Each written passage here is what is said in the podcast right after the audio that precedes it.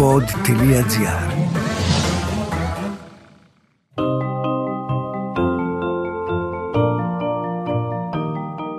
Τι κάνουν οι συγγραφείς όταν δεν γράφουν βιβλία, πού συναντούν τους ήρωές τους, τι σκέφτονται, πότε χαίρονται και πότε λυπούνται; Ο Βενιαμίνη Φραγκλίνος είχε πει πως ο συγγραφέας είτε γράφει κάτι που αξίζει να διαβαστεί, είτε κάνει κάτι που αξίζει να γραφτεί. Τι είναι αυτό, ας το ανακαλύψουμε μαζί στο podcast «Συγγραφής εκτός βιβλίων» με την Κυριακή Μπεϊόγλου στο pod.gr.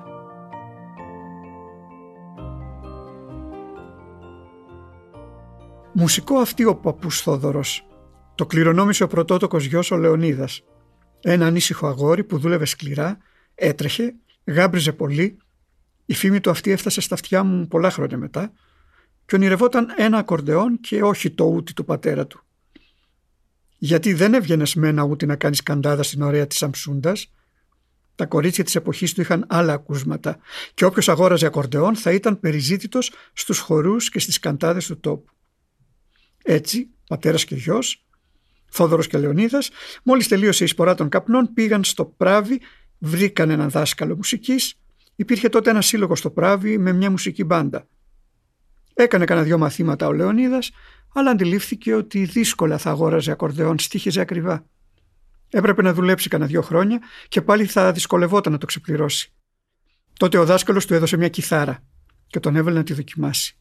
Ο νεαρός Λεωνίδας και εδώ αποδείχθηκε ταλαντούχος. Σου ταιριάζει, κάτσε να μάθεις κιθάρα, του πρότεινε, και έτσι την απόκτησε μισοτιμής γιατί ήταν λίγο χρησιμοποιημένη. Έκανε μερικά μαθήματα, είχε κληρονομήσει μουσικό αυτή και με τα ακομπανιαμέντα έπιανε όποιον ρυθμό άκουγε, συνοδεύοντάς τον τραγουδιστά. Όργανο και φωνή αλληλοσυμπληρώνονταν. Κι ας μην ήταν καλήφωνος ο Λεωνίδας. Τοποθετούσε σωστά τη φωνή του και όταν ξεχνούσε τους στίχους, τους συντέριαζε με τα δικά του λόγια. Σε αυτό το podcast συγγραφής εκτός βιβλίων έχω έναν άνθρωπο που ήθελα πάρα πολύ ένα ραντεβού μαζί του. Ένα ραντεβού, συνέντευξη ή και όχι, συνομιλία που έλεγα πως θα γίνει πολύ καιρό πριν αλλά τώρα μας δόθηκε η ευκαιρία. Έχω απέναντί μου το Θόδωρο Γρηγοριάδη, έναν από τους, θα έλεγα γιατί όχι, καλύτερους συγγραφείς της γενιάς του. Καλώς ήρθες Θόδωρε. Καλώς σας βρήκα. Χαίρομαι πολύ που είσαι εδώ. Και εγώ χαίρομαι. Επιτέλους τα καταφέραμε μάλλον θα έλεγα. Ήταν δύσκολες οι συνθήκες ως τώρα, αλλά ελπίζω από εδώ και πέρα να συναντιόμαστε όλοι περισσότερο. Βρισκόμαστε σε μια συγκυρία περίεργη. Μένεται ένας πόλεμος. Και θα ήθελα λίγο να μου πεις την οπτική με την οποία τον παρατηρείς και τον βλέπεις να διεξάγεται. Γενικά με τους πολέμους εγώ έχω μεγάλη ευαισθησία, οπουδήποτε και να γινόταν. Δηλαδή θέλω να πω ότι οπουδήποτε έγινε εισβολή τα τελευταία χρόνια και είχα έντονα αυτή την αίσθηση του πολέμου και της αφύπνισης πάνω στα ζητήματα αυτά πραγματικά με ξεσήκωναν αυτά τα πράγματα. Είτε ήταν στη Συρία, στο Ιράκ, ακόμη και στη Λιβύη, οπουδήποτε ξέρετε. Γιατί πίσω από αυτά βλέπω πάντα τους ανθρώπους. Ούτε τις πολιτικές τους, ούτε τις συνωμοσίες τους κλπ. Αλλά αυτή τη φορά αυτό μ' άγγιξε πάρα πολύ γιατί αφορούσε ένα κομμάτι που είναι πιο κοντά στην Ευρώπη αφορούσε τη Ρωσία με την οποία έχουμε μεγάλες σχέσεις τόσα χρόνια, Βέβαια. τα διαβάσματά μας, όλα αυτά. Είμαι Βορειοελλαδίτης, τα καλοκαίρια η Βόρεια Ελλάδα είναι 80% Ρώσοι τουρίστες, τους έχουμε συναντήσει κλπ. Και κάποια στιγμή βλέπουμε ότι γίνεται μια απίστευτη εισβολή και δεν το πίστευα, πραγματικά ξαπνιάστηκα γιατί καμιά φορά αυτό που πιστεύουμε ότι είναι γραφικό σε κάποιους ηγέτες δεν πιστεύουμε ότι θα προχωρήσει στην απέναντι όχθη να γίνει επικίνδυνο. Φοβερά Και εδώ επικίνδυνο. νομίζω ότι οι περισσότεροι ξεγελαστήκαμε με τον Πούτιν. Ισχύει. I've got soul, but soul, but I'm not a I'm not a soldier. I got soul, I've got soul, but I'm not a I'm not a soldier. I got soul, I've got soul, but I'm not a soldier. I got soul, but I'm not a soldier. Δεν είσαι απλώς Βορειοελλαδίτης, είσαι από μια πόλη που αγαπώ ιδιαίτερα και θα έλεγα ότι είναι και πολύ όμορφη, την Καβάλα και έξω από την Καβάλα συγκεκριμένα, Από το Παλαιοχώρι. από το Παλαιοχώρι, το οποίο δεν σταματάς να επισκέπτεσαι. Δεν είναι ότι έφυγες και το έκοψες ή το επισκέφτεσαι περιστασιακά. Το αγαπάς. Εννοείται ότι όλα αυτά τα χρόνια το μόνο πράγμα που κάνω είναι να τονίζω τώρα πια τις δύο διαφορετικές, ας το πούμε, μία είναι καταγωγή και η άλλη είναι η νέα πατρίδα που είναι η Αθήνα, έτσι, η Νέα Σμύρνη. Αλλά δεν έχω αποκοπεί ποτέ από το χωριό. Ένας από τους βασικούς λόγους είναι βέβαια ότι το αγαπώ, είναι πάρα πολύ ωραίο μέρος. Ένας δεύτερος λόγος είναι ότι ζει εκεί η μητέρα μου ακόμη. Καμιά φορά λέγεται ότι αν αποκοπείς από τους γονείς σου μετά δεν επιστρέφεις εύκολα, δεν νομιζω Τα καλοκαίρια είναι ο ιδανικός τόπος, γιατί ζω μέσα στο Παγκαίο, αυτό το μυθικό βουνό. Υπάρχει κοντά η θάλασσα, το αρχαίο θέατρο των Φιλίππων. Υπάρχουν πόλεις γύρω στα 50 χιλιόμετρα η καθεμία, δράμα, σέρες. Είναι πάρα πολύ ωραία μέρη, δεν ξεκόβεις και παρόλο ότι έχω φύγει τόσα πολλά χρόνια από το χωριό, δηλαδή από το χωριό έχω φύγει 18 χρονών. Πηγαίνω μόνο καλοκαίρια ή τις γιορτές. Η αίσθησή μου είναι όταν φτάνω εκεί ότι δεν έχω φύγει ποτέ. Είναι πιστεύω ένα ρίζωμα που το έχουν όλοι όσοι ζουν μέχρι τα 17-18 σε ένα τόπο. Το συζήταγα αυτό και με τη Ζηράνα Ζατέλη που όταν επιστρέφει, τι γίνεται όταν επιστρέφει στο Σοχό. Αυτό που μου είπε είναι ότι ξαναγίνεται αυτή που ήταν.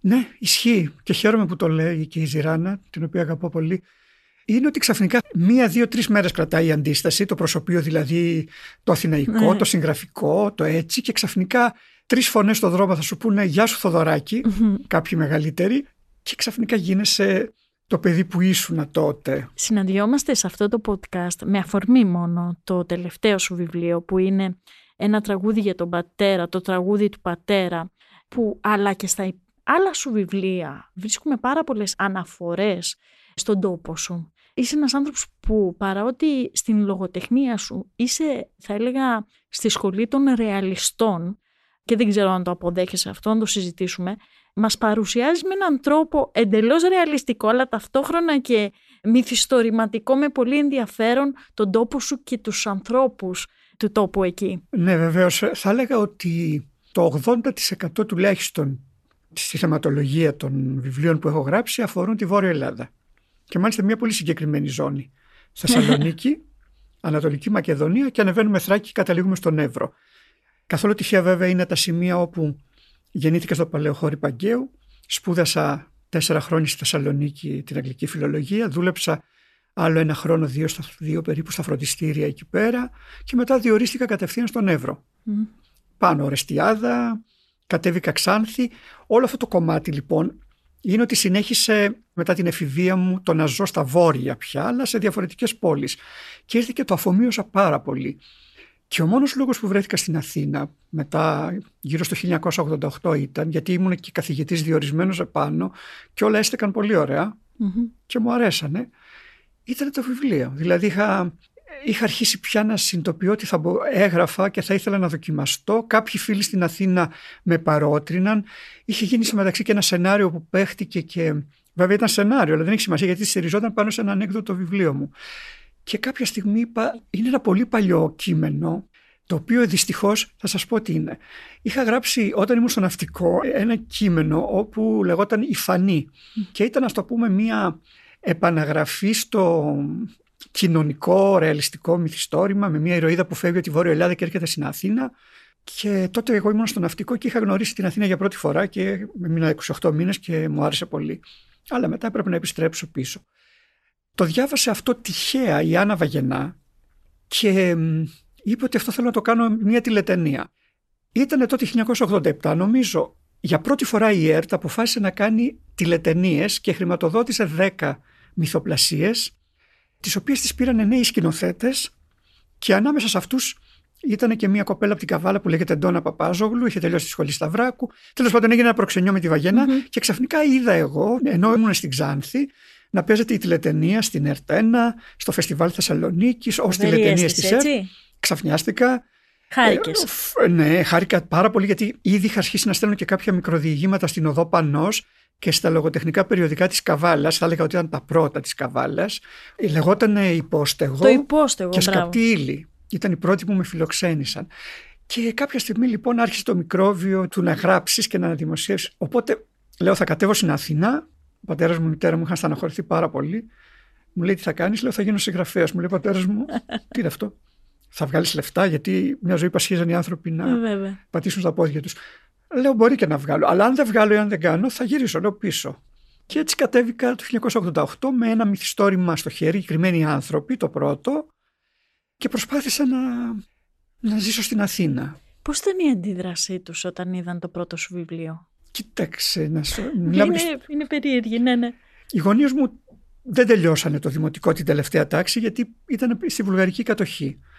Οπότε μετά δουλεύανε πια στα χωράφια σε βέβαια. αυτά και δεν συνέχισαν. Ο πατέρας μου έγινε και λίγο έμπορος οπότε είχε καλλιεργήσει πολύ καλά τα μαθηματικά του και είχε πολύ ωραίο γραφικό χαρακτήρα. Η μητέρα μου έγραφε σαν να ζωγράφιζε, ήταν καταπληκτική. Όλα τα γράμματά της ήταν ε, ελικοειδή και τέτοια. Κοίτα να δεις, Λοιπόν, φοβερό. τους άρεσε το βιβλίο. Η μάνα μου μάλιστα ισχυρίζεται ότι οι κρυμμένοι άνθρωποι είναι το πιο σε εισαγωγικά εύκολο βιβλίο σου. Και πραγματικά είχε μία, μία στο πούμε, αθωότητα της πρώτης γραφής, του Βέβαια. ανυποψίας του πια συγγραφέα. Γιατί όταν το άρχισα δεν είχα υπόψη μου ότι θα μπορούσε να δημοσιευτεί. Ο πατέρας μου το είδε και ως εμπορικό προϊόν. Μου λέει: Θα μπορώ να το πουλήσω στο χωριό, να μου φέρεις λίγα κομμάτια, ξέρεις αυτά, πόσα θα βγάλεις και τέτοια. Μετά μου λέγε κατά καιρούς ο πατέρας μου: Πες μου τι λέει το βιβλίο, όταν άρχισα να μεγαλώνω σε όγκο. Θυμάμαι στο παρτάλι μου λέει: Αυτό μου φαίνεται πολύ δύσκολο. Καθίσαμε στο μπαλκόνι και μου λέει: Πες μου τι λέει. Προς στιγμή αισθάνθηκα και λίγο ενοχής. Λέω: Είναι και λίγο τολμηρό αυτό το βιβλίο. Ξέρεις είναι για ένα αγόρι που τον τίνουν κορίτσι, λέγεται αυτό παρενδυτικός τύπος. Με κοίταξε λίγο παράξενο σαν να μου έλεγε ότι ο γιος μου είχε αρχίσει να ανοίγεται σε πολλά ξένα χωράφια ή διαφορετικά ξέρεις. Μμ. Αλλά ήταν πολύ κοντά μου πάντα. Και είναι φοβερά συγκινητικό να μου το λες τώρα γιατί έχασα τη μητέρα μου και μπορώ να σκεφτώ πώς ένιωσε και αυτή όταν πήρε το πρώτο μου βιβλίο στα χέρια της. Σε ευχαριστώ που μου, το, μου θύμισες αυτό το συνέστημα. Δεν θέλω να κατέβουμε τόσο γρήγορα στην Αθήνα. Θέλω να μου πεις πώς είναι να είσαι καθηγητής στον Εύρο. Είναι μια εμπειρία πραγματικά που μπορώ τώρα να την ξαναδώ. Την ξανάδα μία φορά όταν έγραψα το «Ζωή με θόρια». Μμμ. Εκεί χρησιμοποίησα στοιχεία της δικής μου θητείας στον Εύρο μέσα από συγκεκριμένες γυναίκες καθηγήτριες νεοδιόριστες μαζί μου. Πάντα είχα μια δυναμία στις ε, γυναίκες ηρωίδες και κυρίως στις καθηγήτριες. Τη ζούσα, περνούσαμε πολύ καλά και πιστεύω πάντα, ας μην το πάρουν έτσι και αρνητικά πολύ τα αγόρια μας και οι φίλοι μου, ότι η γυναίκα έχει πιο πολύ ενδιαφέρον ως ηρωίδα στη λογοτεχνία. Πάρα πολύ. Δεν είναι τόσο μονοδιάστατη. Ίσως γιατί και ο άντρας είναι πολύ στερεοτυπικός. Παρακολούθησε εκεί τις διάφορες καθηγήτρες τέλος πάντων και έτσι αυτό το έκανα επίσης στην Αθήνα. Αλλά όταν ήμουν εκεί, αυτό που ζούσα δεν ήταν ότι ήξερα ότι θα γραφεί ποτέ. Δηλαδή, έχω διοριστεί το 1982-83 κατευθείαν στα δίκαια του Εύρου. Εκεί καταλήγει βέβαια και το τρένο Ακρόπολης από την Αθήνα κάθε 24 ώρες. Πω, πω, πω. Προσέξτε όμως τι λέω, ότι σήμερα δεν καταλήγει κανένα τρένο εκεί. Μμ. Σήμερα ο Εύρος είναι πιο αποκομμένος. Εμείς τότε περιμέναμε το Ακρόπολης για να πάρουμε τις χθεσινές εφημερίδες. Εγώ έμπαινα μέσα και μάζευα από τα βαγόνια τις εφημερίδες που παράτησαν οι επιβάτες καθοδόν. Είτε κατέβηκαν στη Λάρισα, είτε στη Θεσσαλονίκη, είτε στην Ξάνθη. Φοβερή σκηνή. Τις μάζευα σαν τους κλωσάρ που μαζεύουν κάτι να φάνε. Γιατί για να βρω εφημερίδα στα δίκαια έπρεπε να κατέβω 70 χιλιόμετρα στην πόλη της Ορεστιάδας.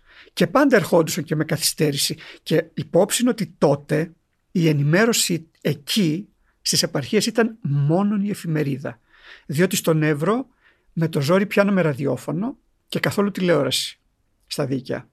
Καθόλου. Ξέρεις τι, αυτό που μου λες τώρα με φέρνει πάλι στο τώρα και σκέφτομαι πόσο διαφορετικά μπορεί να είναι ένας πόλεμος στην ευρύτερη γειτονιά για τον Εύρο από ότι στην Αθήνα. Για τον άνθρωπο που είναι στον Εύρο από ότι στην Αθήνα. Βέβαια και πάντα εγώ έλεγα το εξής. Που έλεγα ότι τα μεγάλα λάθη που έχουν κάνει και στο σχεδιασμό του ελληνικού κράτους είναι το εξής. Όταν ήρθα στην Αθήνα κατάλαβα ότι ήμουνα 600 χιλιόμετρα από την Καβάλα πιο χαμηλά. Στον Εύρο 1000 χιλιόμετρα. Ναι. Ναι, αλλά στο Εύρος ήταν πιο κοντά στην Ευρώπη. Καταλάβατε. Δηλαδή, Ναι, αν ναι, συνέχιζε βέβαια. το τρένο Βέβαια. Το Ακρόπολης που έμπαινε στη Βουλγαρία. Είναι μια διέξοδος που δεν από το εκμεταλλευτήκαμε. Αρμένιο έμπαινε Βουλγαρία και μετά Ρουμανία και συνέχισε στην Ευρώπη. Ναι, δηλαδή η Βόρειος Ελλάδα, ακόμη και τώρα όταν παίρνει το αεροπλάνο από Θεσσαλονίκη, που πολλές φορές το παίρνω όταν είμαι το καλοκαίρι, αν προκύψει κάποιο ταξίδι, γλιτώνω ακριβώς 35 λεπτά. Που είναι για να κατέβεις στην Αθήνα. Ναι. Καταλάβατε τι Βέβαια, λέω. Δηλαδή, βέβαια. πας, ας πούμε, που αγαπώ τελευταία πολύ τη Σκανδιναβία, αν ναι, κάνεις 3,5 ώρες, κάνεις 3. Έχουμε λοιπόν ένα κομμάτι της χώρας που είναι πιο κοντά στην Ευρώπη, συνορεύει με λαούς που είναι πολύ πιο διαθέσιμοι να γίνουν φίλοι μας και έχουμε κατορθώσει αυτό το κομμάτι να το εκενώσουμε κυριολεκτικά, πίστεψέ με, να το φτωχύνουμε, να το εγκαταλείψουμε. Ναι. Τώρα, αν υπάρξει μια αναθέρμανση, γιατί ξαφνικά ανακαλύφθηκε γεωπολιτικά η Αλεξανδρούπολη ως ένα σούπερ ε, Ναι, ναι, λιμάνι. βέβαια. Για μένα η Αλεξανδρούπολη ήταν ένα υπέροχο λιμάνι πάντα. Μμ. Στο φάρο τα καθόμουν και έπινα τον καφέ μου και θα παραμείνει. Θα χαρώ όμως πολύ να πάρει την εκδίκησή της πίσω ο Εύρος και η Ναι, Βόρεια ναι, ναι. Ελλάδα μέσα από την αναβάθμιση της στρατηγικής πολιτικής. Βέβαια. Και κακά τα ψέματα η Αθήνα είναι μια απομονωμένη Έτσι. ζώνη Έτσι. στην Ελλάδα. Ισχύει. Και δεν ξέρω αν ε, μπορείς να σκεφτείς τι θα σου έλεγε ο πατέρας σου κρατώντας πια το τελευταίο σου βιβλίο, το τραγούδι του πατέρα. Γιατί διαβάζοντάς το έχω να σου πω. Στην αρχή δεν κατάλαβα ότι είναι τόσο προσωπική ιστορία. Στην αρχή, ξέρεις, μέσα σε όλα αυτά τα βιβλία που έρχονται και σε εμάς τους δημοσιογράφους που γράφουμε για βιβλία πάρα πολλά, δεν προλαβαίνουμε, δεν προφταίνουμε να δούμε το βάθος και την ουσία ενός βιβλίου. Διαβάζοντάς το λοιπόν και ανακαλύπτοντας μια προσωπική ιστορία αλλά και ταυτόχρονα λογοτεχνική ιστορία που στέκεται, πιστεύω ότι θα νιώθε πάρα πολύ περήφανος. Τι λες και εσύ; Σίγουρα. Στο μεταξύ, όταν είχα αρχίσει να γράφω, Και πώς το έγραψες βρε παιδί μου, πραγματικά; ακόμη και στο ναύτη που ήταν, ο ναύτης ήταν Μμμ. μια μυθοπλασία, αλλά ακουμπούσε το 50% στο Παγκαίο. Βέβαια. Εκεί έπαιζε πολύ η μητέρα, η μάνα μου. Ο πατέρας ελάχιστα. Γενικά ο πατέρας μου στη μυθοπλασία δεν είχε βρει. Είναι αυτό που λέγαμε πριν, ότι Ναι. είχα αφαιρέσει πολύ τους α, άντρες Άντρες. χαρακτήρες. Κάποια στιγμή λοιπόν ο πατέρας μου πριν από 12 χρόνια αρρώστησε πολύ και φρόντισα να είμαι κοντά του κάνοντας μία απόσπαση μετάθεση στη βιβλιοθήκη των Σερών. Να είμαι μία ώρα κοντά τους και να πηγαίνω έρχομαι και στο σπίτι, ενώ έμενα βέβαια και στις Σέρες, δουλεύοντας στη βιβλιοθήκη. Έτσι λοιπόν ήμουνα κοντά του στα τελευταία που λένε που είναι πολύ σημαντικό. Δεθήκαμε, τον έβγαζα έξω και με συγκινεί πολύ ότι το σκέφτομαι έφυγε στα χέρια μου. Ναι, είναι φοβερά συγκινητικό. Μεγα... Λίγο μια μεγα- μετά φοβερή ανακάλυψα σκηνή. ότι είχα κάποιες σημειώσεις και πάρα πολλές φωτογραφίες ενός μουσικού τρίο, πατέρας κιθάρα, ακορντεόν και βιολί. Μα ναι, για πες μας λοιπόν. Ο βιολιτζής ήταν ο γείτονά μας, ο Κυριάννης, που μεγάλωσε στην αυλή τους. Το ακορντεόν δεν το θυμόμουν. Στο μεταξύ, εγώ επειδή ήμουν πάρα πολύ σε αυτά αρχιοθέτης από μωρό που λένε, είχα σώσει εκατοντάδες φωτογραφίες από το σόι μου και από τα γειτονικά σπίτια και βάζοντας τα σε αυτές τη σειρά κάποια στιγμή πριν από 10-12 χρόνια, ανακάλυψα ότι φτιάχναν ένα θέμα. Είχα στα χέρια μου το μουσικό τρίο. Ήξερα ότι ο πατέρας μου έπαιζε στους γάμους, αφού ήμουν και εγώ παιδί. 6-7 χρονών τους ακολουθούσα. Έχω παντρέψει δεκάδες νοικοκυριά. Ναι. Έχω γράψει μέσα ότι έβαζα το γοβάκι στην ύφη για να πάρω ένα εικοσάρικο από το Ναι, τακούνι ναι, της ναι, ναι. Και ήταν γερό χατζηλίκι. Ήμουν δηλαδή, είχα μέσον τον πατέρα μου που Βέβαια. έπαιζε κιθάρα. Είχα βιώσει λοιπόν όλο το, αυτό που λέμε το τελετουργικό του γάμου σε υπέροχα χωριά με γλέντι το βράδυ στην αυλή, την απλωμένη πρίκα. Τώρα αυτά ακούγονται λίγο folklore, Ε, τι folklore; κουστορίτσα και λοιπά μέσα από Ναι, αλλά- τα ε, διαμερίσματα των Αθηνών, αλλά είμαι ευτυχισμένος που πρόλαβα και έζησα όλες αυτές τις αλλαγές ανά δεκαετία. Και κάποια στιγμή λοιπόν είδα και τις σημειώσεις και τρία-τέσσερα χρόνια μετά που έφυγε ο πατέρας μου, ήθελα να του γράψω ένα τραγούδι. Ένα πολύ σύντομο βιβλίο. Ενώ από πίσω μπορούσα να γράψω άλλα 50.000 σελίδες, που λέει ο λόγος. Δεν ήθελα. Έγραψα αυτό το πολύ λιτό Πράγματι. να καταλήγει, να αρχίζει πώς ξεκίνησε, πολύ φτωχό παιδί προσφύγων, πόσο αγωνίστηκε, πόσο αγωνίστηκε να μας σπουδάσει, χωρίς να δουλέψουμε, δεν στερήθηκα ποτέ τίποτε. Ήμουνα σαν ένα αρχοντόπεδο, κυριολεκτό δηλαδή, ότι μεγάλωσα έτσι σε ένα χωριό γιατί είχα τη θερμή υποστήριξή τους και δεν είναι ότι το χρώσταγα, μου βγήκε. Ποιο ήταν το αγαπημένο του τραγούδι; Ε, ο πατέρας μου ήταν Το αυτό που λέω και στο θυμάσαι- βιβλίο. Ναι, που τον θυμάσαι να το τραγουδάει. έλεγε πολύ κάτι περίεργα ισπανόφωνα τότε, με ένα δικό Ναι, του ναι. τρόπο. Και έλεγα τώρα ο πατέρας μου ξέρει ισπανικά. Δεν ήξερε. Ε, τα έλεγε από, πώς το λένε, από μνήμης, το οποίο Ναι. μπορεί και να μην συνέπιπτα, αλλά τα έλεγε. Αλλά έλεγε και μερικά ελληνικά παλιά του Νίκο Γούναρη κλπ. Ένα βράδυ που βρέχε, που βρέχε μονοτονά.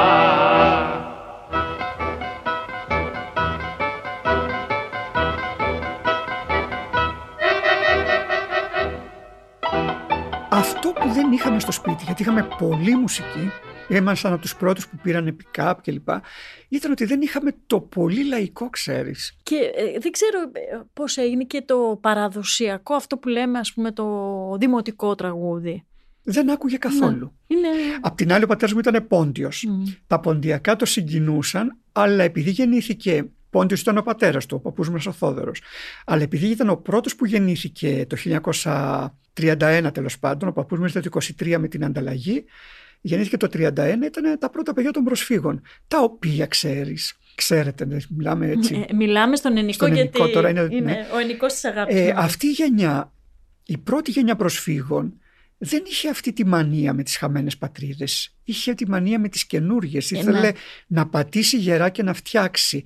Την πολυτέλεια να σκεφτούμε τι χάθηκε. Την είχαμε εμείς. Σωστά. Εμείς που σπουδάσαμε, που είχαμε τα βιβλία στο χέρι κτλ. Δηλαδή ο πατέρας μου σε όλη του τη ζωή πήγε μία φορά στην Κωνσταντινούπολη και βαρέθηκε. Ο πατέρας μου δεν πήγε καμία. Στον Πόντο ποτέ. Εγώ πήγα το 2014 στον Πόντο γιατί είχα στοιχεία, ο παππούς μου δεν είχε συγγενείς, 11 άτομα της οικογένειάς του όλα σφαγιάστηκαν στη Σαμψούντα, σε ένα χωριό απ' έξω. Αλλά ένας μακρινός ξάδερφος στη δράμα μας έδωσε στοιχεία και όταν πήγανε οι δικοί του έφτασε στα χέρια μου ένα βίντεο τέλος πάντων του τόπου αυτού, το πήρα και έκανε ένα πολύ προσωπικό προσκύνημα μόνος μου, όχι με τα γκρουπ των Ελλήνων που πάνε και στείλουν Ναι, ένα χορό ναι, και ναι, φεύγουν. Πήγα και πήρα και μία πέτρα διακριτικά, γιατί αν πάρουμε όλοι από μία πέτρα από ε, μία αναπομεινάρια εκκλησία, στο τέλος δεν θα μείνει τίποτα, θα βγουν τα σκουλίκια Ναι, από κάτω. ναι, ναι. Τέλος πάντων, το έκανα αυτό και κάποιοι μου λέγανε «Και κάθεσαι στη Σαμσούντα πέντε μέρες». Λέω «Βέβαια κάθισα. Θα μπορούσα να καθίσω κι άλλο». Δεν ξέρω αν ξύπνησε μέσα μου ο μισός εαυτός γιατί η ποντιακή μου καταγωγή είναι μισή. Μμμ. Η άλλη μισή είναι καθαρόιμη, μακεδονοθρακιώτικη από τη μαμά. Λοιπόν, αλλά αισθάνθηκα μία οικειότητα με τον τόπο. Δεν βαριόμουν. Ναι, υπάρχουν γραμμές του αίματος ίσως. Εγώ πιστεύω πάρα πολύ σε αυτά τα πράγματα. Αυτό που καταλαβαίνει κανείς διαβάζοντας το βιβλίο σου δεν είναι ότι αφορά μόνο τη δική σου οικογένεια. Βλέποντας αυτές τις φωτογραφίες που είναι πολλές μέσα στο βιβλίο, έχω να σου πω ότι μοιάζουν με τις φωτογραφίες της δικής μου οικογένειας σε άλλες φωτογραφίες πολλών άλλων φίλων που έχω δει. Είναι ίσως κάτι από τη συλλογική μας μνήμη. Αυτές οι φωτογραφίες, οι μικρές, οι ασπρόμαυρες, ήταν όλες βγαλμένες από επαγγελματίες φωτογράφους. Δηλαδή ερχόταν κάθε Κυριακή Φοβερό ο είναι. φωτογράφος και γι' αυτό σε όλες αυτές τις φωτογραφίες είτε είναι από γάμους, είτε από κάποια γιορτή, είτε είναι μετά την Κυριακή, μετά την εκκλησία που έχουν μαζευτεί το σόι, οι παρέες και είναι όλοι καλοντημένοι και άψογοι. Δύσκολα βρίσκεις φωτογραφίες από την αγροτική ζωή που ήταν τόσο σκληρή. Γιατί ποιος θα πήγαινε φωτογράφος από την Καβάλα ερχόμενος ή από την Ελευθερούπολη το πράβι που λέμε εμείς Ναι. από δίπλα και να πάει να φωτογραφίσει τους αγρότες; Ε, βέβαια έχουμε εμβληματικούς φωτογράφους που το έχουν κάνει. Έχουν κάνει τότε, αλλά τότε Ναι. μιλάμε για το 1956-57 από τότε που τις μάζευα εγώ και Βέβαια. λίγο πριν που τις έβρισκα τις παλιότερες. Και τώρα τελευταία που δουλεύω ένα αντίστοιχο θέμα, το οποίο το λέω work in progress, έχω βάλει στο τελευταίο περιοδικό δέντρο ένα κομμάτι, Μμμ. λέγεται η εποχή της πίκρας και είναι η άλλη μου εμπειρία με τα καπνά. Α, που είναι τρομα- μεγάλη τρομερή. ιστορία. Γιατί το χωριό μας ήταν 100% καπνοκαλλιεργητές. Προσπάθησα λοιπόν να βρω. Δύσκολα έβρισκα φωτογραφίες από την αγροτική ζωή και είχα εξασφαλισμένες 300 από γάμους και πανηγύρια. Ήταν πολύ ωραία στημένε, καλοτυπωμένες, υπέροχες και τις μάζεψα όλες. Η μεγάλη καταστροφή λοιπόν της φωτογραφικής απεικόνησης της νεότερης ζωής μας έγινε όταν μπήκε η κόνταξ στη ζωή μας. Τι εννοώ, οι στιγμιές, Ναι, ναι, μπορούσε να φωτογραφίες δικάζει. κακοτυπωμένες, άσχημα στημένες, διότι ο καθένας τράβαγε όπως θέλει. Και αυτό συνεχίζεται τώρα, αλλά με καλύτερες εκδοχές. δηλαδή, Εντάξει. σήμερα με τα selfie έχουν αρχίσει με τα φίλτρα να κάνουν άλλου είδους επεξεργασία. αλλά αυτό δεν το λέω φωτογραφία. Ελέγχουμε αυτό τα πλάνα είναι, μας. είναι μια άλλη μετεξέλιξη Ναι. άλλου τύπου. Αλήθεια, ποια είναι η σχέση σου με τα social media; Που την ξέρω, αλλά Έχω καλή σχέση γενικά με τη τεχνολογία. Ήμουν από τους πρώτους που αγόρασε υπολογιστή που Ναι. ήταν ένα κυβότιο τεράστιο Ναι, μες στο θυμάμαι. σπίτι, με τα floppy disk τότε, το οποίο το ανανέωνα. Το ίντερνετ το έχω στη ζωή μου κανονικά, γιατί μου είναι πάρα πολύ χρήσιμο, με συνδρομές, βιβλία κλπ. Στο facebook είμαι δραστήριος, με την έννοια ότι υπολογίζω ότι υπάρχουν ε, από τους 5.000 σε εισαγωγικά φίλους, πιστεύω ότι γύρω στο ε, 800 με 1.000 άτομα ενημερώνονται για κάποια πράγματα ή Βέβαια. εγώ από αυτούς. Όλοι οι άλλοι είναι ενεργοί. βέβαια. Όποιος πιστεύει ότι έχει 5.000 Ναι. φίλους είναι αστείο. Αλλά είμαι πολύ και έχω και στο Instagram πολύ λίγο. Τίποτα άλλο. Στο Twitter δεν έχω καμία επαφή και γενικά είμαι πολύ επιλεκτικός. Επίσης δεν βλέπω καθόλου τηλεόραση. Απλά όταν την ανοίγω πηγαίνω κατευθείαν. Η τηλεόραση είναι smart βέβαια, όπως όλες. Και πηγαίνω κατευθείαν είτε στο Arte, το οποίο Ναι. θεωρώ το καλύτερο κανάλι της Ευρώπης με συγκλονιστικά προγράμματα. Βέβαια, δεν Και έχεις το- κα- δεν, δεν Είναι έχεις άδικο. συγκλονιστικό, δηλαδή βρίσκεσαι τα πάντα και κατευθείαν στο Netflix. Ναι. Δεν ξέρω, Θόδωρε, αν έχεις καταλάβει, πέρα από την ε, λογοτεχνική κατάθεση που μας έχεις κάνει μέχρι τώρα και το λέω αυτό με τα λόγου γνώσεως, σε έχω μ, χρησιμοποιήσει για να το βάλω σε εισαγωγικά, διότι θέλοντας να έχω μία σφαιρική γνώμη για κάποιους συγγραφείς ξένους και Έλληνες, ανατρέχω πολλές φορές στα κείμενά σου που αφορούν τους άλλους συγγραφείς. Τους αγαπάς, τους μελετάς.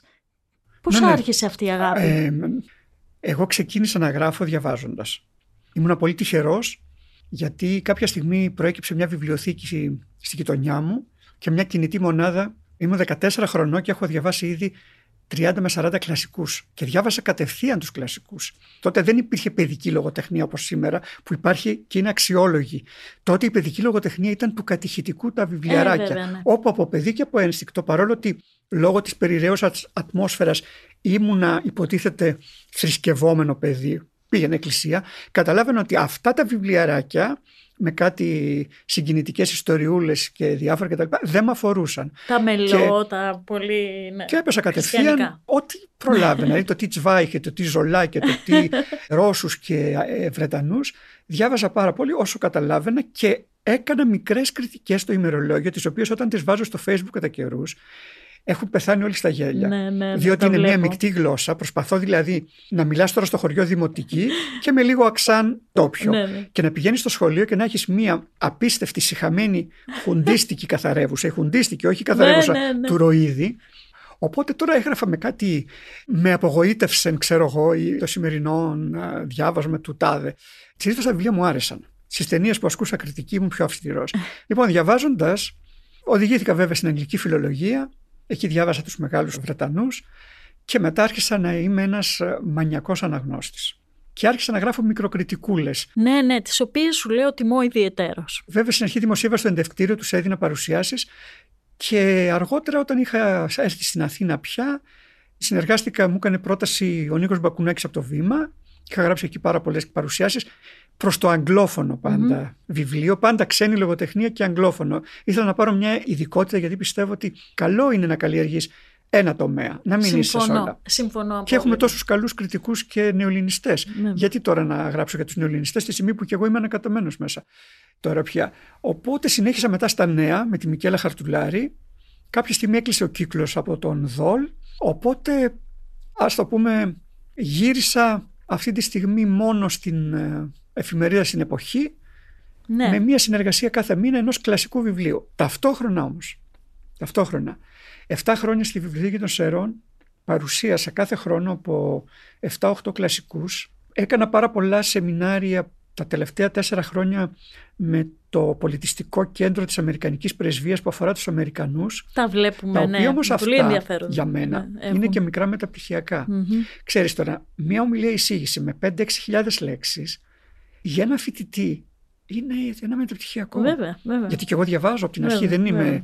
δεν είμαι φωτισμένος από πουθενά. Δηλαδή πάντα διαβάζω σαν φοιτητής. Μμμ. Αυτό είναι το καλό μου. Δηλαδή Ναι. ποτέ δεν έχω σιγουριά ότι τα ξέρω όλα. Και προσπαθώ κάθε μέρα να ανακαλύψω ένα καινούριο συγγραφέα.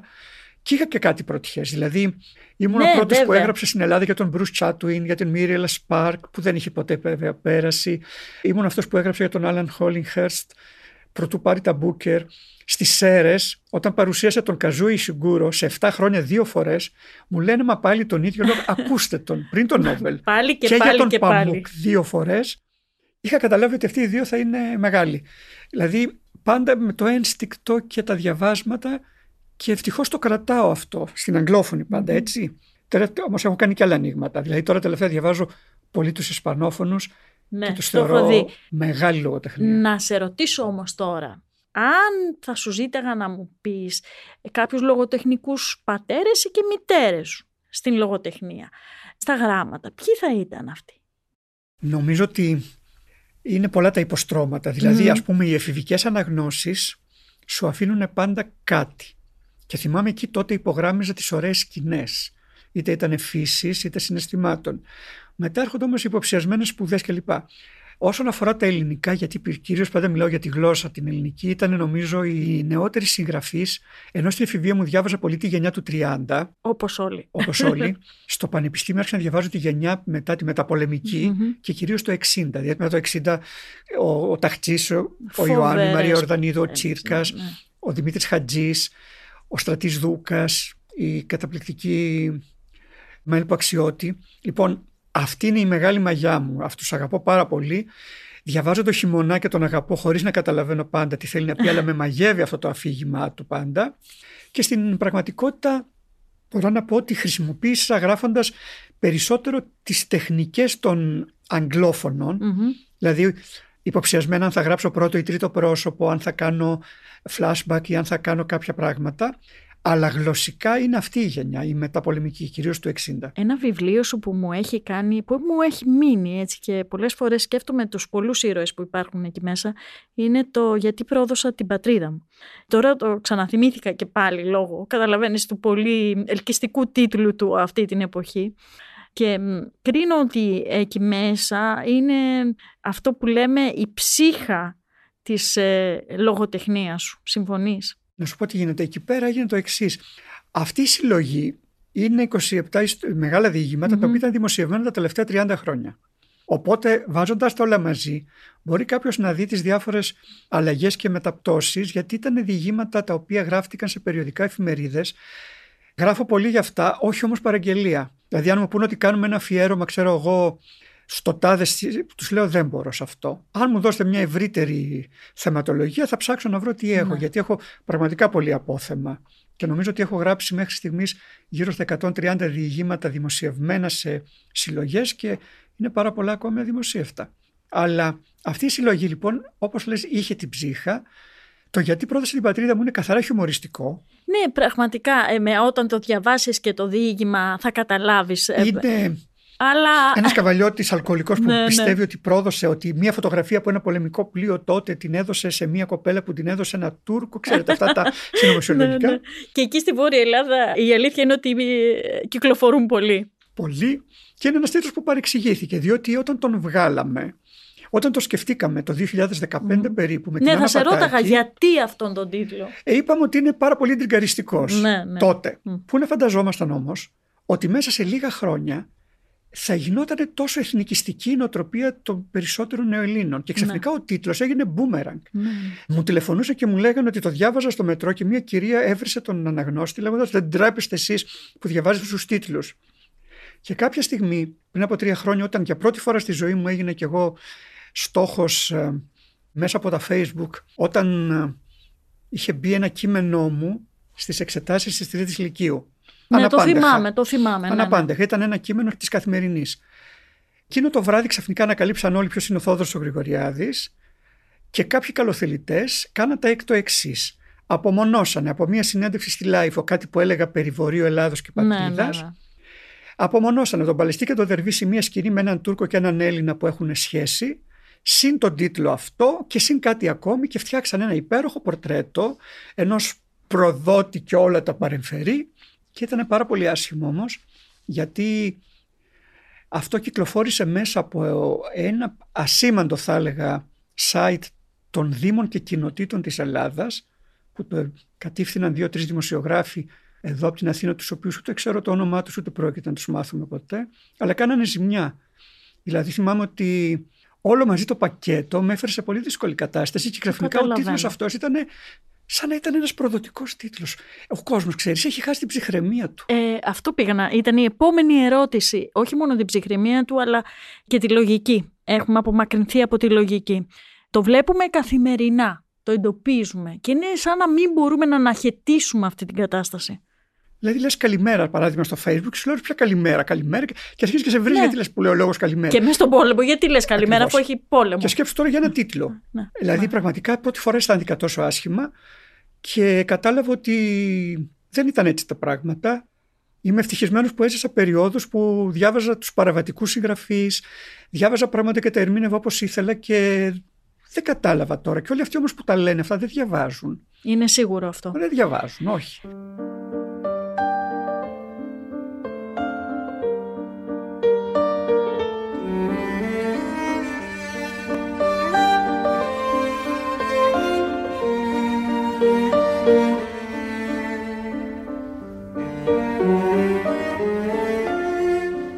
Να ρωτήσω και τη γνώμη σου για αυτή την απόφαση τώρα μέσω πολέμου Ρωσίας-Ουκρανίας να κόψουμε τις πολιτιστικές μας σχέσεις ως Ευρώπη με την Ρωσία. Πώς φάνηκε αυτή η απόφαση; Εγώ έκανα μία δήλωση στην ευσύνη μου, τηλεφώνησα και τους είπα ότι είμαι κατά του, της εισβολής, εννοείται, του Πούτιν, το θεωρώ δικτάτορα.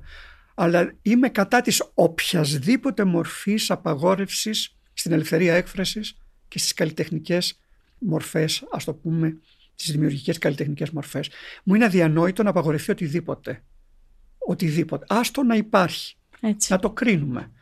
Τι θα πει δηλαδή. Δηλαδή το θεωρώ εξωφρενικό αυτό. Όπως εξωφρενικό θεωρώ το political correctness της Αμερικής που ξεκινήσαν αυτό το Ε, ναι. βάρβαρο σύστημα ώστε να απαγορεύσουμε όλα τα κλασικά αριστουργήματα γιατί ο νέγρος λεγόταν nigger και όχι Ναι, ναι. λέγεται black και διάφορα τέτοια όπου αυτό βέβαια είναι ένα που θα το πληρώσει πολύ άγρια η Βέβαια, λογοτεχνία το διότι διαβάζαμε Φόκνερ ούτε οτιδήποτε άλλο. δεν πρόκειται να υπάρξουν καταραμένοι. Δηλαδή δεν θα υπάρξει ξανά Ζενέ, όπως δεν θα υπάρξει Παζολίνη, Φασμπίντερ, Μπάρου, Ναμπόκοφ. Όλοι, ακόμη και ο Τζόι στην Οδυσσέα, θα είχαν απαγορευτεί τώρα. Τι συνέβη νομίζεις και έχουμε μπει σε αυτή τη τεράστια παρεξήγηση των Υπάρχει μια πραγμάτων; υπερσυντήρηση διεθνώς, έτσι, όχι μόνο εδώ. Αυτή μεν ξεκίνησε από την, και στην Αμερική, από τη δικομανία τους και την ιστερία τους να είναι όλα ορθά και θυμάμαι πριν από 15 χρόνια μου λέγανε και γελούσανε αν ρίξεις καφέ, το καφέ σου πάνω στην μπλούζα μιας, Αμε- ενός Αμερικανού ή μιας Αμερικάνιδας θα σου κάνει μια μήνυση και τα λοιπά θα σου πει εγώ θα έκανα και τα άλλα. Δεν το φανταζόμουν όμως ότι θα σου λέγανε ότι ακόμη και οι 10 μικροί νέγροι της Αγκάθα Κρίστη θα άλλαζαν όνομα. Είναι το τρομερό. θεωρώ φρικαλαίο. Φρικαλαίο. Εντελώς. Δηλαδή, προτιμώ να αποσυρθώ παρά να κάνω την οποιαδήποτε υποχώρηση. Και πραγματικά, εμένα στα βιβλία μου μέσα έχω πολλές αιρετικότητες και παραβατικότητες όσο κανένας.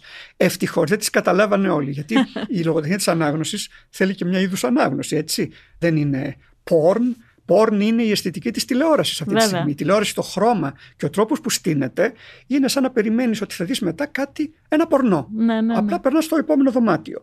Λοιπόν, η λογοτεχνία, λοιπόν, είμαι σε αυτή τη γενιά που συνεχίζω και θέλω να πω ίσως και για πρώτη φορά ότι η επόμενη συλλογή που θα βγει την Άνοιξη είναι ακόμη πιο τολμηρή και προσωπική και εξομολογητική και νομίζω ότι αν κανείς τη διαβάσει από τους φανταστικούς μου αυτούς που, που Επικριτές. εγώ δεν πιστεύω ότι έχω κανέναν, είσαι αλίμονο. Για Έχω αυτή να τη πω ότι είσαι διαβαστή. πολύ αγαπητός πέρα Θα, από συ- αυτό. θα εκνευριστούν. Ναι, δεν έχω κανένα παράπονο. Αυτό είναι ένας άλλος τομέας.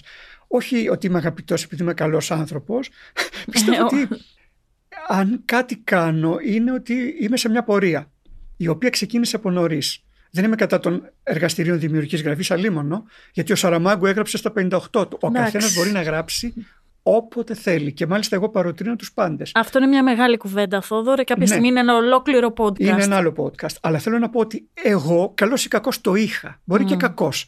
Δηλαδή, από 14 χρονών έγραφα ημερολόγιο δύο σελίδες τη μέρα. Αυτή τη στιγμή έχω 50 τόμους. ε, θα έγραφα, δεν μπορεί. Ναι, ναι. Λοιπόν, από εκεί και πέρα, επειδή έχω αυτή την πορεία και είμαι παθιασμένος, δηλαδή, αν είναι να διαβάσω ένα βιβλίο, δεν θα πάω εκδρομή κάπου αν ήταν να τελειώσω κάτι. Ή αν είναι να πάω σε μια παράσταση, προτιμώ να μείνω σπίτι για να ολοκληρώσω κάτι που έχω στο μυαλό μου.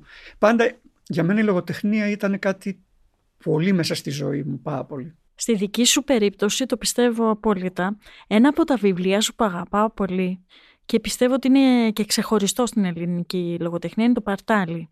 Γράφοντας το χρόνια μετά, έχοντας τέτοια απόσταση από τότε που το έγραψες μάλλον, είναι τόσο επίκαιρο τα τελευταία χρόνια. Πώς αισθάνεσαι; Νομίζω το παρτάλι είναι 20 χρόνια πια. Καταρχήν ζηλεύω το συγγραφέα που έγραψε το παρτάλι. Νομίζω ότι τέτοιο θάρρος και θράσος δεν θα ξαναποκτήσω. Ε, ναι. Αλλά με δεδομένων των συνθήκων που διαμορφώνονται ανάλογα με την πορεία σου. Δηλαδή θέλω να πω ότι τότε είχα ξεκινήσει. Είχα κάνει και δύο bestseller και εγώ έχω κάνει στη ζωή μου. Ε, Δηλαδή, βέβαια, έχω παράπονο, ε, είχα κάνει βέβαια. τον ναύτη Το ναυτί και είναι. τον χωρευτή στον Ελαίωνα. Ναι, ναι. Μετά έκανα το πιο δύσκολο βιβλίο μου, τα νερά της Χερσονήσου, που είναι εξαντλημένο. Και χτυπάω κατευθείαν μετά τα νερά της Χερσονήσου στο παρτάλι. Αλλά από τα νερά είχα αρχίσει να μιλάω για ταυτότητες, Μμμ. για άλλα πράγματα. Λοιπόν, το παρτάλι νομίζω προέκυψε πάνω σε μια στιγμή πραγματικής απελευθέρωσης. Στιγμή που είχα αποκοπεί από πολλά άλλα πράγματα και μπορούσα να μιλήσω. Είχα κάνει κάποια ταξίδια εντυπωσιακά στο Βερολίνο, μπόρεσα να ταξιδέψω. Ήμουν Θέλω πολύ να, να απελευθερωμένος. ακούσουν λίγο οι ακροατές μας για την υπόθεση αυτού του βιβλίου. Να Το τα πεις εσύ Παρτάλι είναι μια καλύτερα. αληθινή ιστορία. Είναι δηλαδή είναι μια ιστορία που ξεκινάει το 1974 όπου μια ομάδα φοιτητών στη Θεσσαλονίκη κυκλοφορούν στις ταβέρνες του Βαρδαρίου. Εκεί λοιπόν μέσα στις ταβέρνες ανακαλύπτουν έναν περίεργο τύπο σαν καρναβάλι, παρενδυτικό, όχι τραβεστή. Δηλαδή ένας άντρας ντυμένος με κουρέλια γυναικεία, ο οποίος έλεγε ιστορίες. Και αυτός κατόρθωσε, αυτός το έκανε κυρίως. Μήπως βρήκε κανένα παιδί, κανένα ναι. φαντάρο δηλαδή, όχι Ναι, μιλάμε για εραστή. ανήλικους. Μην βρούμε και τον πελά μας. Τώρα, εμένα όλες μου ιστορίες είναι άνω των 18-19 οι πάντες, όταν υπάρχει κάτι. Λοιπόν, εμένα με τριγκάρισε πάρα πολύ αυτός ο τύπος και μετά ξαναμαθαίνω για αυτόν. Οπότε το κράτησα. Με τον καιρό κατάλαβα ότι τα φοιτητικά μου χρόνια ήταν τα ωραιότερα χρόνια της ζωής μου. Διότι πέφτει η Χούντα τον Ιούλιο και ένα παιδί από ένα χωριό που δεν ξέρει τι είναι η Βουλή, τι είναι οι βουλευτές, τι είναι η δημοκρατία, τι είναι η απελευθέρωση η σεξουαλική, η ερωτική και η κοινωνική, βρίσκομαι στη Θεσσαλονίκη και από το πρώτο έτος πηγαίνω και γράφομαι στο φοιτητικό όμιλο θεάτρου κινηματογράφου. Τότε τα πανεπιστήμια λειτουργούσαν αυτόνομα Ε, μέσα βέβαια, τους. βέβαια, Μετά τα βέβαια. μαθήματα κατεβαίναν, κάποιοι παίζαν μπάλα στις ομάδες και κάποιοι κάναν παραστάσεις όπου το Διοικητικό Συμβούλιο αυτού του ΦΟΘΚ του περίφημου ήταν όλα τα κόμματα. Ιστορικός βέβαια- είναι αυτός. εγώ βέβαια δεν ανήκα στα κόμματα. Ναι, ναι. Αλλά θυμάμαι από τότε με είχαν περικυκλώσει πάρα πολλοί οι ρηγάδες οι περίφημοι και μου φάνηκαν ότι ήταν οι πιο ανεκτικοί. Οπότε Μμμ. τότε λέγαμε ότι ήμασταν λίγο εκεί, κάπως δηλαδή, αλλά ήμασταν όλοι πολύ κοντά. Καθ' Δηλαδή, ωραίος από, νέος, από που τους λέει και το δεξιούς σύνθημα. μέχρι του. Αυτό ήταν το, η δεξιά Πασό και Ναι, αυτή. ναι, ναι, ναι. Και άρχισαν να ανεβάζουμε παραστάσεις, να κάνουμε πράγματα. Οπότε εγώ πήρα το στοιχείο αυτών των φοιτητών, το παρτάλι. Την αληθινή ιστορία του παρταλιού, που μεγάλωσε τη βουλγαρική κατοχή ως κοριτσάκι, Μμμ. γιατί η τρελή μάνα του το έδινε με γυναικεία φορέματα. Ναι, ναι, ναι. Και το βάζω σε μία πορεία, την οποία βέβαια εξελίσσω και λίγο φανταστικά, να κάνει καριέρα ως drag queen στην Αμερική και να επιστρέφει μετά πίσω να δει το παλιό του μέρος ως πια ένας άνθρωπος που έχει αλλάξει πια και είναι μία ας το πούμε μη σπαρτάλες και όχι παρτάλι και έχω καλύψει και τέσσερις δεκαετίες της ελληνικής Ε, ιστορίας βέβαια, βέβαια. και πολλά άλλα πράγματα. Λοιπόν, αυτό το βιβλίο όταν το έγραψα δεν το είχα δώσει μία ταμπέλα. Και τα τελευταία χρόνια επισήμως ε, καθηγητές, κάποιοι ε, ειδικά στη θεσσαλονικη που είναι πιο έτσι ανήσυχοι στο νεοελληνικό τμήμα, ο Τάσος ο Καπλάνης, ο Δημήτρης ο Κόκορης, αυτοί είναι όλοι φοβεροί μελετητές και καθηγητές, η Μερή Μικέ, το συμπεριλάβαμε στα μεταπτυχιακά και κάποια στιγμή ο Τάσος ο Καπλάνης στην έκταση βιβλίου το ανακήρυξε το πρώτο queer μυθιστόρημα. Δικαίως θα έλεγα. Ναι, queer. Δικαίως. Πλήρως. Μου είπανε δεν υπάρχει καμία αντίρρηση. Εγώ, παιδιά, είπα ό,τι θέλετε. Μπορεί μετά 30 χρόνια να είναι κάτι άλλο, μια άλλη ονομασία. Γιατί αυτές είναι εκφάνσεις, αλλά είναι queer. Γιατί έχει μέσα όλα τα Βέβαια. στοιχεία του queerness, αλλά διαχρονικά και επίσης έχει αυτή τη. Έχει μια παραξενιά. Που αυτό είναι το queerness. Η παραξενιά δεν είναι μόνο ένα show και τύπο, ένα Ε, ξέρεις, drag show. με τη δολοφονία του Δήμητρα στη Λέσβο, το σκεφτόμουν συνεχώς. Και έλεγα, αχ βρε Γρηγοριάδη, τι έχεις γράψει, είναι... Ακριβώς αυτό είναι το Ναι. παρτάλι. Είναι τα παιδιά αυτά σε μικρά μέρη και σε νησιά, τα οποία δεν έχουν τη δυνατότητα ή το χώρο να ξεφύγουν. Το δικό μου το παρτάλι έφυγε από το Παγκαίο, πήγε Καβάλα και επειδή ήταν πολύ όμορφο με την αδερφή του, βρεθήκαν Θεσσαλονίκη και εκεί γνώρισε έναν Αμερικανό καθηγητή, ο οποίος μαγεύτηκε από όλο αυτό το πράγμα και τον πήρε μαζί του. Ναι, ναι, ναι. Ε, τον επέβαλε εκεί. Υπάρχουν ίχνη και από ελληνική ιστορία από αυτή. Υπάρχουν δηλαδή σε όλες Μμμ. μου τις ιστορίες χρησιμοποιώ. Τώρα που το ξανασκέφτομαι πραγματικά πιστεύω ότι είναι... Καμιά φορά το θαυμάζω κι εγώ, αλλά μην το πάρετε ως αυτοθαυμασμό. το καταλαβαίνουμε Θα- πολύ. Λέω μακάρι να βρεθεί κάποια άλλη τόλμη. Και αν βρεθεί τώρα, ε, τώρα αν γραφόταν το παρτάλι με όρους λογικής, γιατί βλέπω ότι πάρα πολλά νέα παιδιά γράφουν, από την κοινότητα Μμμ. ΛΟΑΤΚΙ γράφουν queer βιβλία κτλ. Θα είχαν τη λογική του ΛΟΑΤΚΙ, την οποία Ναι. βέβαια σαφώς σέβομαι και έχω παρακολουθήσει, αλλά εγώ δεν έγραφα ποτέ για ειδικό για ομάδες. Μα δεν θα ήταν τόσο πολυδιάστατος όσο είναι το παρτάλι. Σκέφτομαι τώρα που έχουμε μπει για τα καλά στο 22, Μάρτης μήνας και μια άνοιξη που υποτίθεται πως μας περιμένει, λίγο τη σκέψη σου για τον χρόνο που έρχεται, που είναι θολός ακόμα. Είναι θολό το τοπίο. Τι να πω, εγώ είχα επενδύσει ότι αυτός ο χρόνος θα πρέπει να είναι ο καλύτερος, γιατί περάσαμε όλοι μας πολύ άσχημα. Περάσαμε άσχημα δηλαδή με την καραντίνα, Ναι, βέβαια. είχαμε όλοι απώλειες όλων των επιπέδων, όλοι, και πραγματικά περιμένω πώς και πώς. Και τώρα έρχεται και σκοτεινιάζει λιγάκι από τον πόλεμο αυτό, γιατί μας ακουμπάει πάρα πολύ. Μμ. Όλοι οι πόλεμοι μας ακουμπούσαν, αλλά αυτός ήταν ένα, είναι ένα παραπάνω. Ελπίζω λοιπόν να τελειώνει γρήγορα αυτό το πράγμα και τουλάχιστον να καθίσουμε σε ένα τραπεζάκι κάτω από τα δέντρα και να πιούμε ένα τσίπουρο και να χαλαρώσουμε. Αυτό δηλαδή για μένα είναι αυτό μια συγκινητική σκηνή. Δεν θέλω τίποτα παραπάνω από το να μιλήσω σε ένα τραπεζάκι με δύο-τρεις φίλους, χωρίς τη μάσκα και κυρίως να αγκαλιαστούμε. Θόδωρε Γρηγοριάδη, σε ευχαριστώ πάρα πάρα πολύ. Ευχαριστώ και εγώ. Να είστε καλά όλοι σας.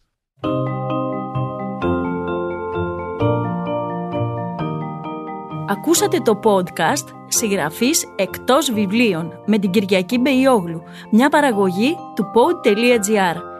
Αναζητήστε τα podcast που σας ενδιαφέρουν στο pod.gr, Spotify, Apple Podcast, Google Podcast και σε όποια άλλη εφαρμογή ακούτε podcast από το κινητό σας.